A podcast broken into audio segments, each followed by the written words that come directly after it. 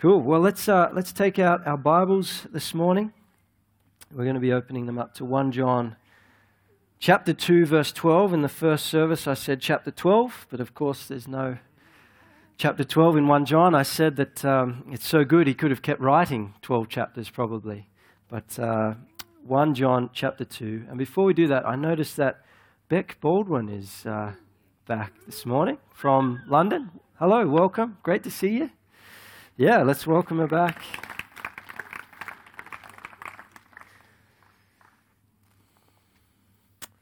Who's been enjoying this warm weather? Yes, it's fantastic. Lap it up. All right, let's pray. God, I thank you that already we've been able to worship you this morning, set our hearts and our gaze upon you. Been able to partake of communion. We've been able to give out of our substance to you, Lord. And I thank you that we've been able to, we're now able to open up your word. Thank you, Lord, for just the privilege and blessing it is to gather together as your people. And Lord, I know that for some of us here, to get here this morning, it was a great joy and pretty easy to do so. And for others, it involved a bit more of an effort and a cost, Lord. But the main thing is, is that we're here, and thank you that no one is here by accident or coincidence this morning, Lord God, that you desire to meet with each one of us. You desire to um, grow us, to impact us, to change us, Lord. And I pray that we would not leave this place the same as we came in, Lord God. So as we open up your word, speak to us, I pray. And uh, help me as I proclaim these words I feel you put on my heart. And uh, thank you that you can speak through a donkey so that you can uh, speak through me this morning, Lord God. So give us uh, ears to hear, I pray, in Jesus' name. Amen. Amen. 1 John chapter 2, verse 12. He writes, I am writing to you, little children, because your sins are forgiven for his name's sake. I'm writing to you, fathers, because you know him who is from the beginning. I'm writing to you, young men, because you have overcome the evil one. I write to you, children, because you know the Father. I write to you, fathers, because you know him who is from the beginning. I write to you, young men, because you are strong, and the word of God abides in you, and you have overcome the evil one. Do not love the world or the things in the world. If anyone loves the world, the love of the Father is not in him. For all that is in the world, the desires of the flesh, and the desires of the eyes, and pride of life, is not from the Father, but is from the world. And the world is passing away along with its desires, but whoever does the will of God abides forever. So he's writing here throughout the letter of John, as we've been looking at over the last month or so in this series on 1 John.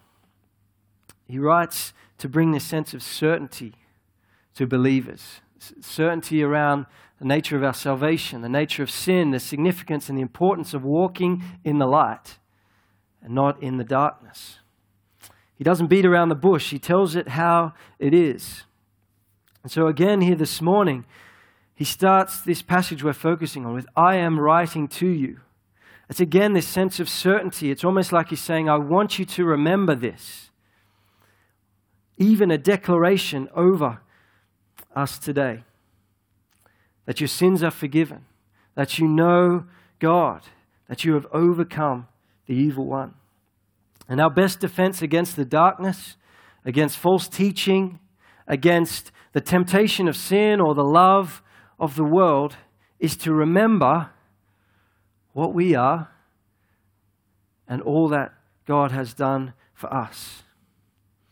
Often it's so important to be brought back to and remember the fundamentals the simple things. And it's important at times, I think, to be reminded of our spiritual standing in Christ. And so there's so much in the passage, really, that we could delve into, even just about how it's written and the, the poetic nature of this, these, these verses. And I don't want to delve too much into all that today. There's a particular aspect I want to bring out of this passage. But uh, just to kind of, before we get there, it's an interesting pattern of writing. He, he says, I'm writing to you and he talks about the little children, the fathers, the young men, and he uses those terms uh, repeats them. And there's many different perspectives among theologians about his meaning and what he's saying there and who he's writing to. And so one potential option, of course, is the different age groups in the church, the young, the kind of middle-aged or younger and, and more mature. But then we read about the blessings that John's speaking of, and they're not just exclusive possessions of any one age group in the church, they're the blessings of the Christian life. And so, another option is stages of maturity in the Christian life. You know, the Lord desires that we grow in maturity, we grow deeper in our walk with the Lord. And so that definitely, there's weight to that as well. But there's a sense that it can be inclusive of all of us as followers of Jesus. Because no matter who we are, no matter how old or how young we are, no matter what we're facing, the season that we're in, in Christ, our sins have been forgiven. We know Him who is eternal, and we have the strength by which we can face and overcome the evil one. The truth of this is key for us to both remember and to live by. And so this morning, I want to talk today about being an overcoming people, about being overcomers. Almost there's a reminder and a de- declaration over us that in Christ we have overcome the evil one. And so when we think about this idea of being overcomers, there's this temptation to think of it in terms of perhaps uh, success or wealth or influence or fame. But there's something more to it, I believe, that is significant for us this morning. And the word used in this passage today for overcome, you have overcome the evil one, is the Greek word nikeo, which means to conquer, to prevail, to get the victory. And so uh, a few weeks ago, Andrew, uh, in one of the messages that he preached, he kind of touched on this idea of what an overcomer looks like. And he gave a definition that I just thought was too good to just hear only once. So I've brought it again this morning. I hope that's okay. We'll reinforce it in, in our hearts and minds. It says, An overcomer is one who, saved by God's grace and baptized by the radical love of the Father, refuses to conform to the world, hears and responds only to what the Spirit says, stands firm through the fires of temptation, rejoices through suffering for his name's sake loves not their life unto death, shakes the gates of hell, and lives as a burning witness to the living God. I don't know about you, but that is a picture of what I desire my life to look like. I desire to live as an overcomer, and I pray we would all have that desire to live in that way and for those things to mark our lives. The Apostle John, he loved this word overcome. He uses it here in this passage today and in a couple of more times uh, for the rest of 1 John. And then he also uses it on seven occasions in the book of Revelation when he's, he's using it to describe believers and the blessings that we receive for overcoming. And you know, when he writes that you have overcome, he's not, he's not using that word to describe a special class of believers, you know, kind of the, the uh, who's who, the extra holy, extra anointed ones. No, that's not it at all. He's using this word He's describing all of God's people, all of us as Christians are called to be overcomers. But the problem is that many Christians don't feel like overcomers. They feel perhaps more defeated than victorious. And so, John's purpose here and throughout the rest of the letter is to reveal the lies and the other things that rob Christians of their confidence in Christ and remind us of the truth of the gospel that sets us free and enables us to be overcomers.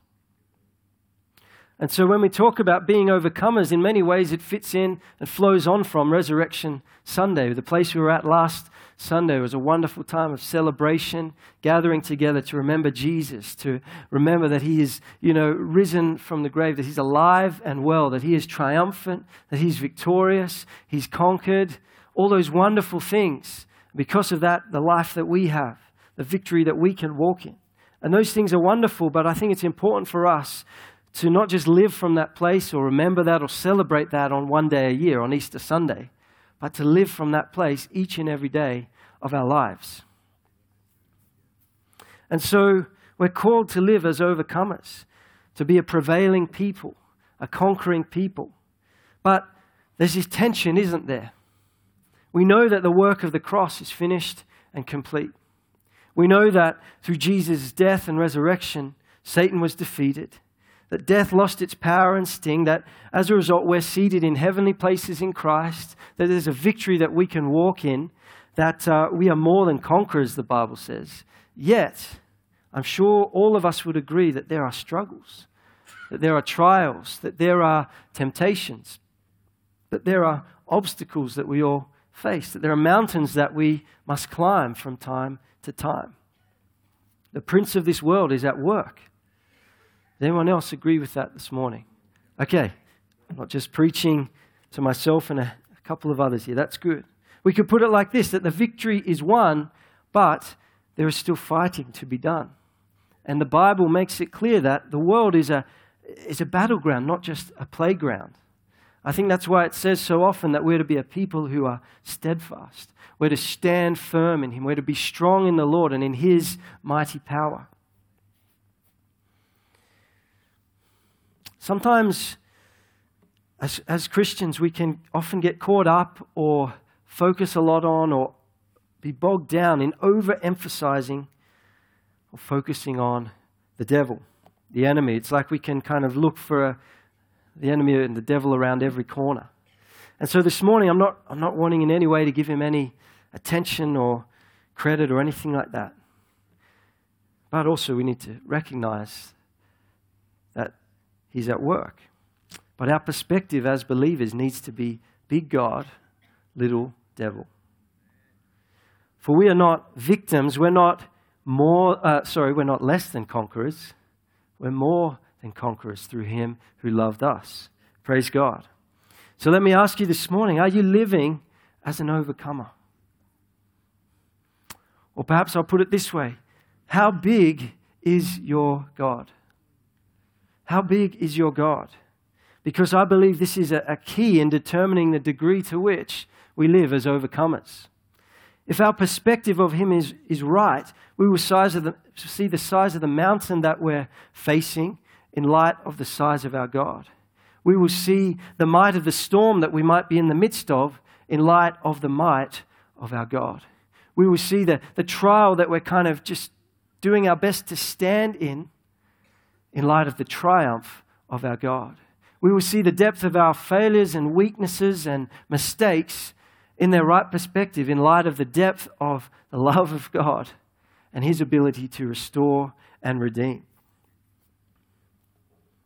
So, if we are overcomers, that means there are things to overcome. If we are more than conquerors, that means there are going to be things to conquer as part of this ongoing work of sanctification in our lives. So, a couple of things I want to bring out about being an overcoming people this morning. As overcomers, we need to know what we are overcoming.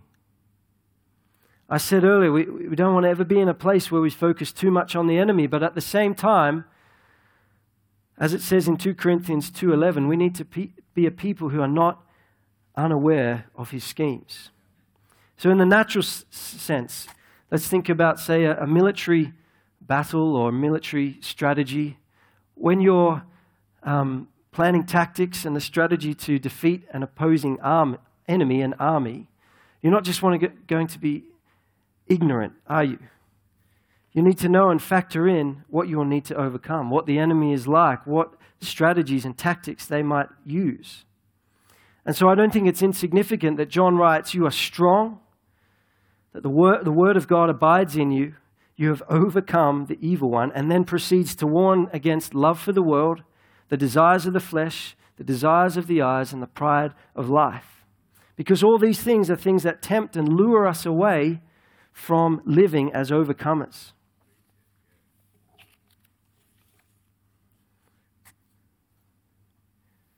When he writes, You have overcome the evil one, that's the one we are overcoming. And you know, he only does one thing that's lie. In John chapter 8, it talks about when he lies, he just speaks his native language. That's all he can. That's all he does. And so all of the enemy's efforts to destroy or undermine our faith, to steal and kill and destroy, can be summed up in that one thing that he lies. And there's two kinds of lies, or two strategies of the lies, broadly speaking his accusation and his temptation. He accuses and he tempts. He accuses us with the sin that we have done and tempts us with the sin that we have not yet done. So let's unpack this a little bit this morning. And let's keep in our minds as well that in 2 Corinthians 2, verse 14, it says that thanks be to God who always causes us to triumph in Christ. So, with that in mind, we can say, in Christ, we can overcome the accusations of the evil one. His, the name Satan literally means accuser accuser, like a big, you know, big dibber dobber that comes, Dad, this, you know, he's doing this, he's doing that. That's what he does. He tries to accuse us, accuse us before the Lord. This is what they're doing wrong. He loves to remind us of what we have done, our failures, our mistakes, our shortcomings, who we were, and all that we've, you know, messed up in. And so whenever we try to grow or move on, come into more freedom, whatever it might be, he doesn't, he's there reminding us. A number of years ago, when my, uh, my family moved to Canberra to be part of this church, grew up in Sydney, I was about 14 years old at the time. Uh, and we were getting, trying to get to know people in the church, and uh, people would invite us over for dinner, and vice versa, we'd have people over as well. And I had a bit of an issue around that time. I don't know what came over me. I didn't have a, a drinking problem, but a drink pouring problem. And um, I don't know what happened, but it was like every time we either went to someone's house or someone came over, I'd either spill a drink or break a glass or something like that. At this one time, not long after we'd been down here, we, went, we got invited over to a family's house for dinner, and I was doing the right thing, seeking to serve, and I was pouring a drink, and unfortunately, I somehow knocked the glass over. It went all over this poor host lady, and uh, I felt very embarrassed. And then, not long after that, we had a guest over for dinner at my family's house. And again, I thought I'd do the right thing and serve and, you know, kingdom minded kind of thing. I got up. I sought to pour it with this jug that we had, and it was one of those jugs that had a really dodgy pouring spout. Have you ever had one of those? They're so annoying. And I was there standing, and nothing was coming out, what I thought anyway. But what I couldn't see was that it was coming out. It was just dribbling down the side of the, pouring down the side of the jug. And I'm standing there, I'm saying, oh, I'm sorry, it's not coming out. And then what is happening is that it's going all over the tablecloth, all over this poor lady. And my sisters, I have three sisters, they saw what was happening and, of course, started laughing and uh, ribbing me about it. And I was most embarrassed. And you'll be pleased to know that since then I have moved on. I have grown and matured in my drink pouring ability and gifting. But almost every family gathering that we have, dinner or lunch or th- things like that, whenever I try and do the right thing and offer to pour someone a drink, my sisters will remind me and they'll, they'll make sure I never forget those issues that I had with pouring drinks. They'll say, Oh, careful, Adam, don't spill the drinks. They'll say, Do you remember that time? Do you remember that time that lady came out? And, and sure enough, they burst out laughing and we all have a chuckle. And it's all right. I've received some ministry about it, so I've moved on. But they always bring it up, they always remind me I'm still held to those issues and mistakes by my sisters, which is fine, it's good fun. But in a far more serious way, in our lives of faith, as we seek to live as overcomers, as we seek to move forward, as we seek to grow and mature, as we seek to perhaps step out in faith a little bit, as we seek to walk in greater degrees of freedom in our lives, the enemy doesn't really like that much. So as we do that, he'll say, Oh, hang on a minute, hang on a minute. Aren't you the one that always would just spill drinks every time you went to pour them? Aren't you the one that when you stepped out before in faith, it was just a big flop? Why would you do that again? Aren't you, why are you going to step out and start praying for people and believe that the Lord will heal them? I know what's going on in your life. Do you know what I mean? You could probably fill in the blank there. He loves to just point out and accuse and remind us of those things that perhaps were once a part of our lives or those things that we are still working through. And in that place, when he brings those accusations, when he holds us to those past issues and things that um, perhaps have been a part of our lives, we need to remember in those moments what God says about us, not just what the enemy accuses us in. we remember that our sins are forgiven, as it says here in the passage. They're washed away as if they never happened in God's eyes because of what Jesus has done. So complete was, and sufficient was his sacrifice on the cross. So when we allow what God says, when we allow the truth of God's word to abide in us, when we remember, we're forgiven. Every accusation can be overcome. So let me say to you this morning don't believe the enemy's lies. When he tries to hold you to past mistakes, when he tries to, you know, accuse you of, of perhaps a past way of life, remember that Christ has forgiven you and set you free. That there is no condemnation for those of us in Christ Jesus. That the old is gone, the new has come. We're a new creation in Him. So in Christ, we can overcome the accusations of the evil one. In Christ, we can also overcome the temptation of the evil one the temptation that, he, that says the world's way is better than God's way, the lie that other things are better or more appealing, that God is not good. Why would he, why would he not want you to do that? That surely he doesn't love you, surely he's not good. He brings those things through the desires of the flesh and the love of the world.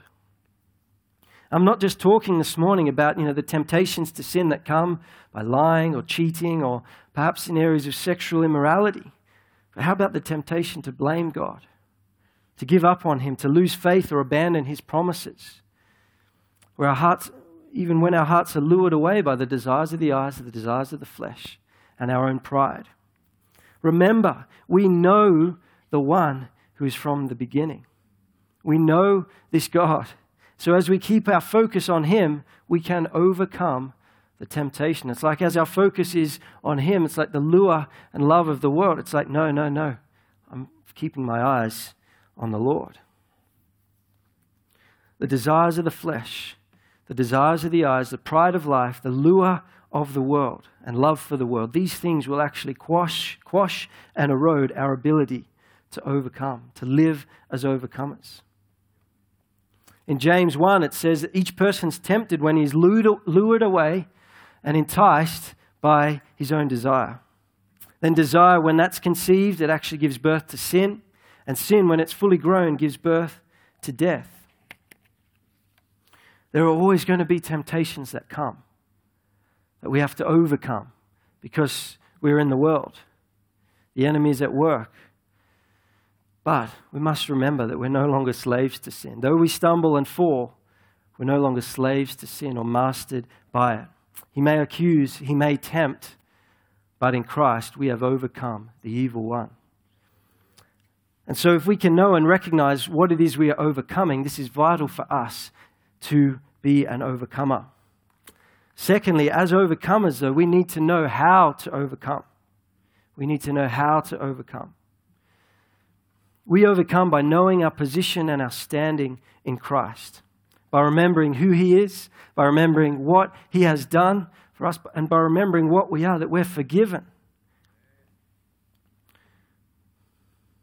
By breaking agreement with the lies of the enemy.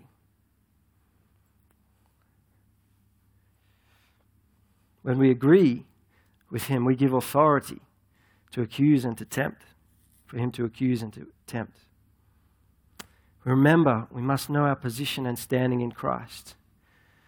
Verses like 1 John 3 8, the reason that the Son of God appeared was to destroy the work of the devil. Revelation 12, verse 11, we overcome by the blood of the Lamb, it's Jesus' sacrifice, and the word of our testimony.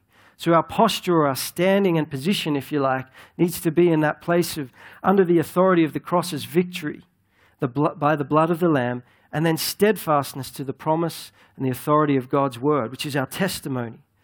That's key to overcoming. John's saying, I'm writing to you to remind you. I'm proclaiming these truths to you that you are forgiven. That clears us from every accusation. That you know God, that means there is a maturity and a steadfastness and an ability to resist the lure of the temptation, the lies of the enemy. He says that you are strong. That means that we're not to walk as victims, we're not to walk defeated, tossed about and blaming everyone and everything for things that happen. But in Christ, you have overcome the evil one. We overcome by knowing our position and standing, but we also overcome by having the Word of God abide in us, remain in us, dwell in us richly. This, I believe, is key. You know, we live in a, in a world and a society that loves to know secrets to success or shortcuts to growth and success. Well, I, I feel like in the kingdom, to be honest, there are no real shortcuts to growth and to success. There are things that we can do to kind of speed up that process, but there's no shortcuts to living as an overcomer. And we need to know the Word of God and be able to use it effectively. So that when those accusations come, the lies come, we know, no, this is who God says I am. I'm not going to listen to what those lies are coming against me. And so, to know the Word of God, to have it dwell in us richly, it's got to come off the shelf, be dusted off, opened up, and read, and allow it, the words of truth, the words of truth and life, to dwell in our hearts. I don't think it's in, insignificant or coincidence that John writes that we are strong essentially because the Word of God abides in us. Therefore, we are able to overcome the evil one. And you know, I really believe, we've talked about lies and the accusation and all that, but I really believe that as the people of God, we need to know what God says about us. We need to know what God says about our family situation. We need to know what God says about our finances, about our relationships, about our physical bodies, about our future. We find that in here. This word of truth, the word of God abiding in us. You know, when Jesus was uh, tempted in Matthew 4 or Luke, Luke 4, or a couple of the accounts of that, the enemy comes to bring accusation and temptation, doesn't he? If you are the Son of God, basically saying, Are you really, you know, getting him to doubt? And then he brings the temptation. Well, you're pretty hungry. How about you take these stones and make them bread? He was trying to get him not to trust his father for, for provision. He says, You know, if you are the Son of God, throw yourself down, trying to put the Lord to the test. All the, every accusation and temptation the enemy brought to the Lord Jesus was quashed, was refuted by what? The Word of God. Every lie the enemy brought, he says, No, it is written. Bam, it is written. Bam, quash that lie as well. The Word of God, so important that it abides in us. And all right, I'm just going to say I'm going to say this because I feel the Lord's put on my heart. I feel like some of us here today really need to hear that. Perhaps uh, move away from social media as being the things that we read and feed our souls with move away from the trashy romance novels as the main source of what's coming in here and open up our Bibles. I say that with no arrogance or judgment, but I really feel like, certainly this year anyway, that, that the Lord has really put a burden on my own, on my heart for that, both to be reading the Word, but also to be stirring up the people of God um, to be in the Word, to know what He says about us. In Ephesians 6, we read this incredible passage about the armor of God, all these wonderful bits of armor that are, are, defensive in nature the helmet of salvation, the breastplate of righteousness, the belt of truth. And those are wonderful things. And then it goes on to talk about the sword of the Spirit, which is the Word of God. It's our only offensive weapon that we use to silence the lies of the enemy. As we believe the, the, Word of God, as we welcome it, as we receive it, as we embrace it, it abides and dwells richly in us. So, knowing our position and standing in Christ and holding fast to that, allowing the Word of God to abide in us, is not always going to be a walk in the park on a bed of rose petals, you know, dancing and kind of easy. There's intentionality involved, there's tenacity involved in being an overcomer in being aware of the accusations and the temptations the enemy brings. You know, sometimes as we walk as overcomers, as we seek to grow and prevail and conquer and all those things, there will be um, resistance. Sometimes doubt or fear or discouragement or disappointment will arise and seek to throw us off course. But as overcomers, we're not to shrink back from those things, but remember that we are strong, who we are in Christ, all that Jesus has done for us. And in 1 John chapter 5, we come to know that because we are born of God, we are overcomers. We do not have to walk around defeated. We don't have to walk around stumbling at every accusation or temptation because Jesus has made us victors. He has defeated the enemy, and we share in his victory. And in a world that is always seeking to pull us into its lures and vices, in a world where darkness is more and more prevalent, where false teaching is on the rise, where the schemes of the enemy are always at work, I believe that it's time for the people of God to rise up and by faith claim all that Jesus has paid for, and won for us to be a prevailing people, to be an overcoming people, not easily swayed, not easily thrown off course or discouraged, but strong knowing the assurance of who our God is and who we are in Him. So, how do you see yourself in Christ? Are you an overcomer? Do you know and remember you're standing in Him? The assurance of salvation that your sins are forgiven, that Jesus has won the victory. I pray that we may be able to say with conviction and without any shadow of a doubt that we are strong, that the Word of God abides in us, and that in Christ we have overcome the evil one. I believe that's God's call for us, His desire that we live as overcomers. Amen. Amen. Would you stand uh, this morning?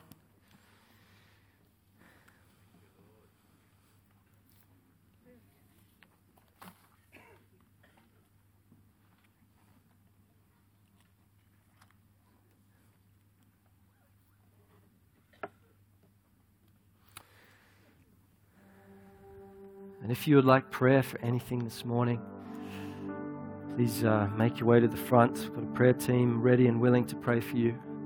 But just particularly in this area of overcoming, if, if there's just that sense, as uh, I've been sharing this morning, that you just, you actually feel more defeated than victorious, where you perhaps don't feel much like an overcomer, that perhaps there may be things that are just uh, weighing you down, seeking to throw you off course. I'd love to just invite you, give opportunity for you to come and receive prayer today. That the Lord would just bring a fresh touch.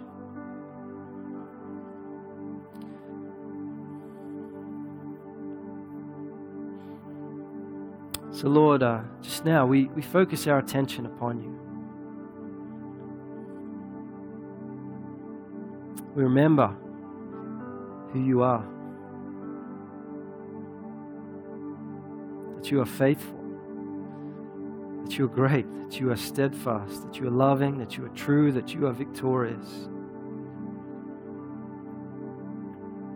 And I pray too that we would also remember that we are forgiven, that we are strong in you, Lord, that in you we are overcomers, Lord. I pray that we would be a people who overcome, that we would be a, a prevailing people, Lord God, that we would live up to the standard that you said in your word, where you say that we are more than conquerors, Lord God. And Lord, I pray for those here this morning who are facing trials and struggles, obstacles and mountains that they're seeking to climb. Lord, would you strengthen us, I pray. Lift off discouragement, lift off disappointment, Lord. And I just pray that you would bring an overcoming spirit, Lord God, to each and every one of us here. May we not leave this place the same, may we go knowing the assurance that you are with us, Lord God. And if you are with us and you are for us, who can be against us, Lord God? May we go with great joy, Lord God, and just uh, fresh revelation, Lord, I pray that we are called to live as overcomers. So help us to, to Do that, Lord, I pray. And I just bless each and every person here. The fresh touch from you today, fresh fire. That we would know your presence and your power at work within us. I pray these things in the mighty and matchless name of Jesus. Amen.